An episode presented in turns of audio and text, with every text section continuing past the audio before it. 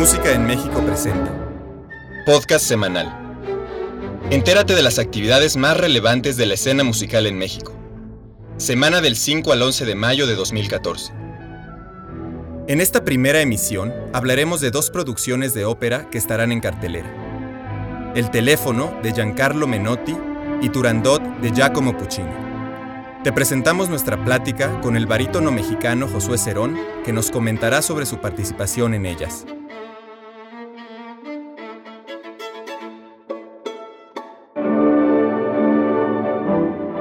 El teléfono o la muratura es una ópera cómica en un acto con música y libreto en inglés, del compositor estadounidense de origen italiano Giancarlo Menotti. Es una ópera breve para dos personajes, Lucy y Ben. La acción transcurre en el departamento de Lucy. Ben ha venido para pedirle que se case con él, pero cada vez que lo intenta es interrumpido por las llamadas telefónicas, hasta que desesperado y frustrado se retira sin decirle nada. En un último intento, Ben llama a Lucy desde una cabina telefónica y le pide que se case con él. Ella accede y le pregunta por qué se tardó tanto en preguntarle. Él informa que estaría de viaje por algún tiempo y ella le pide que recuerde su número de teléfono para que no deje de llamarle. Bienvenido Josué, estamos muy contentos de que estés con nosotros en este primer podcast de Música en México. Platícanos brevemente un poquito sobre tu trayectoria. Muchísimas gracias, Dalia. Es un gusto estar con ustedes en este primer podcast, en esta primera emisión de Música en México. Pues mira, yo eh, estudié en el Conservatorio Nacional de Música, estudié cuatro años de la carrera de piano y después estudié cuatro de la... Terminé, digamos, el conservatorio, los cuatro restantes como cantante. Y estuve em, muy renuente al principio de querer ser cantante, pero bueno, finalmente la vocación del escenario, del teatro, los idiomas, la poesía me llamaron y y pues fue cuando me decidí a ser cantante, ¿no? Y fue muy poco el tiempo en el que estuve estudiando, digamos, hice los ocho años de conservatorio, entré de una edad muy corta y después empecé a trabajar ya profesionalmente. A los 22 años hice mi debut en Bellas Artes, en, en un rol principal. ¿Con, qué ópera? Con la compañía, con la Fille du Régiment, con la hija del regimiento de, de Donizetti. Ajá. Al lado de uno de los tenores que ahorita está haciendo mucho eh, campo en el, en el, mundo de la ópera, con Javier Camarena, que acaba de estar en el Met. El, con él debuté y con otra chica que ahora está en, en, en Zurich también. Los tres en 2004. Vamos a cumplir ya 10 años de, de esto, ¿no? De, de, haber empezado. Después, en ese lapso, estuve tres años aquí en México más, me fui a Estados Unidos, me fui a la Academy of Vocal Arts en Filadelfia, estuve haciendo ahí una especialidad en ópera durante dos años, de 2007 a 2009, con una beca que me dio el, el Instituto Nacional de Bellas Artes uh -huh. y la escuela misma, la misma academia. Y en 2009 regreso a, a, México nuevamente y me reintegro a las actividades de, culturales del país.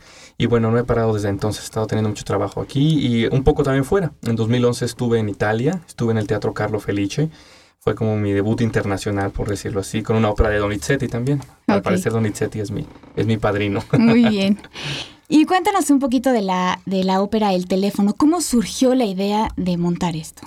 Mira, el, esto empezó hace un año aproximadamente, en abril, mayo del año pasado, que yo hablando con mi socio, con mi querido amigo Miguel Moreno, que es un escenógrafo muy, muy talentoso, me comentaba que el Centro Cultural Helénico había abierto una convocatoria para hacer ópera de cámara, hacer un primer ciclo de ópera de cámara dentro uh -huh. de sus instalaciones. Y le apostamos a eso. Dijimos, pues la ópera ideal es el teléfono, es una ópera concisa, corta, muy divertida y de una, eh, digamos, de unos rasgos musicales bastante diferentes y muy altos. Metimos la solicitud, hicimos toda la, la, carpeta y, nos, nos, y salimos seleccionados, ¿no? Entonces, el título nos, nos llamó la atención justo por lo corto, por lo... Eh, atractivo que pueda ser, ¿no? Porque es, aparte es una farsa, es una tragicomedia, por decirlo así, ¿no? Sí. En el buen sentido de la palabra, ¿no? ¿Y cuál es tu rol y función en este montaje? Yo, eh, además de ser cantante, soy el, el, productor musical de esta producción, es decir, estoy al cargo de... Bueno, me encargué de traer a los artistas invitados, llámense cantantes, pianistas, uh -huh. y hablo en plural porque hemos sido un equipo muy grande, de conseguir las partituras, de hablar con los, por lo de los derechos de autor, etcétera, ¿no?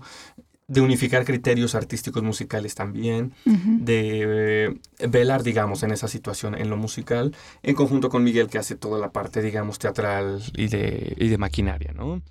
Y pues esa es mi función. Y como cantante, bueno, yo hago el intérprete, yo interpreto a Ben, que es el, el novio de Lucy, uh -huh. y que, bueno, ya más adelante vamos a hablar de la trama de, de este asunto, ¿no? De la ópera. Muy bien. ¿Quién más participa en, esta obra? En esta ópera estamos con Alejandra García Sandoval, que es una soprano muy talentosa de Guanajuato, con una voz espectacular. Ella es Lucy. Tenemos a Marta Llamas, que es la otra soprano de Aguascalientes, pero que radica aquí en el DF. Ellas, ellas, alternan. ellas están alternando. Y yo alterno con un chico de Chihuahua que se llama Jorge Rubalcaba, que él todavía está en la escuela, está en la Escuela Superior de Música, pero bueno, pinta para hacer cosas muy buenas y me atreví a invitarlo y, ha dado muy buenos resultados, la verdad. Y en pianistas tenemos al maestro Andrés Sarre y como su alternante está eh, Sergio Guillermo Ruiz, que, ha estado también con nosotros en algunos ensayos.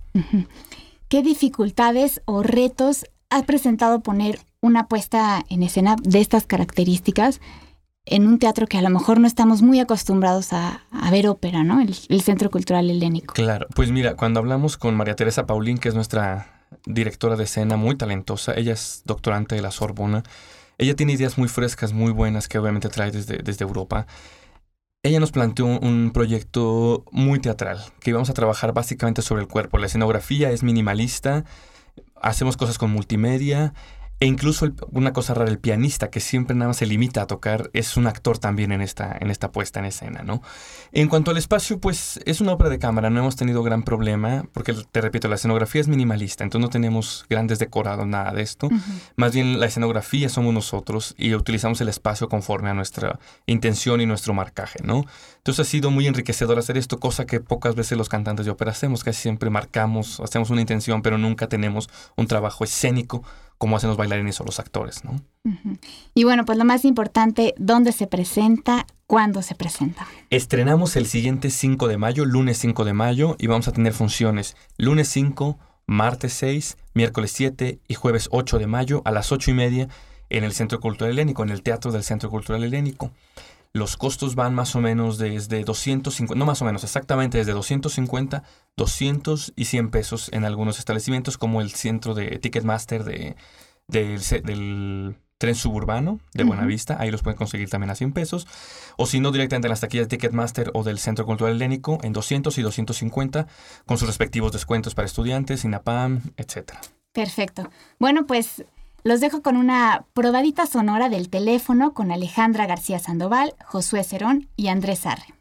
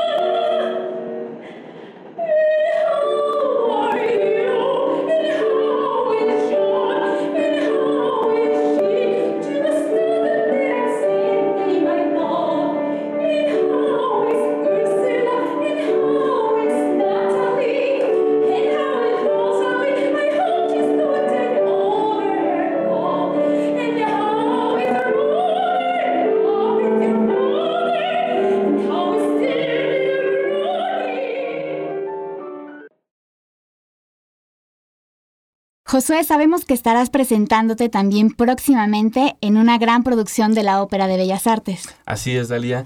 Voy a estar en la producción de Turandot, la magna producción de Turandot que la Compañía Nacional de Ópera está haciendo con el, Auditorio Nacional. Vamos a estar ahí en los días 9 y 11 de mayo. Yo hago el personaje de Pink.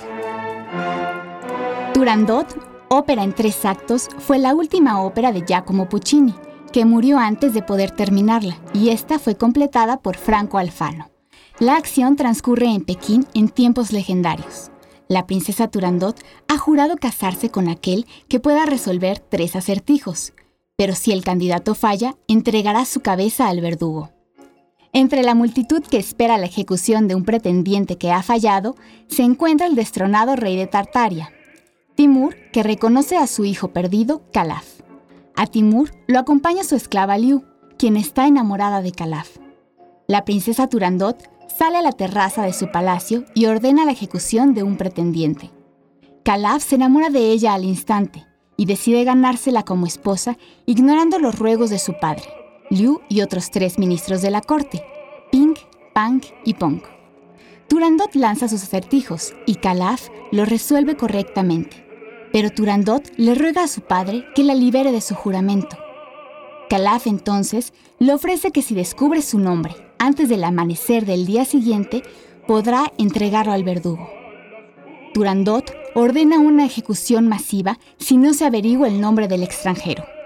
Timur y Liu son capturados y ella confiesa que conoce el nombre, pero que nunca lo dirá. Cuando va camino a la ejecución, Liu arranca una daga al soldado que la contiene y se mata. Calab declara su amor a Turandot y ella le pide que se vaya. Él se niega a revelar su nombre y la besa en la boca.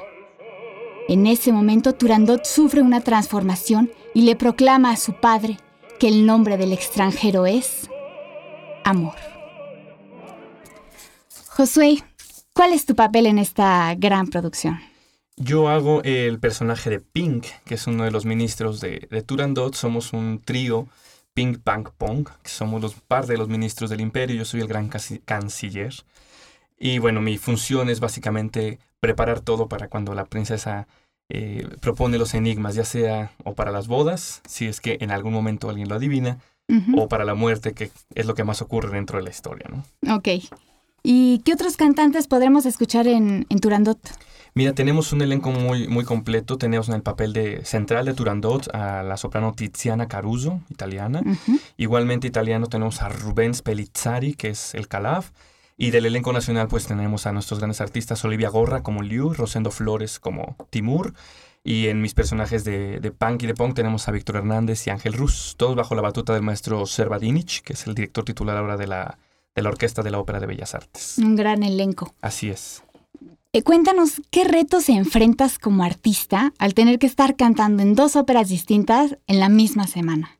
Pues son retos muy grandes porque además son dos estilos diferentes, dos formas de abordar la voz completamente diferente. Pues mira, el reto ha consistido desde el inicio en, en los tiempos de ensayos, o sea, me he estado trabajando de sol a sol prácticamente, pero bueno, solamente así podemos llegar, ¿no? En lo vocal eh, solo he tenido que adaptar algunas cosas de lo que hago en Pink, que es un personaje más lírico, donde tengo que expandir más la voz.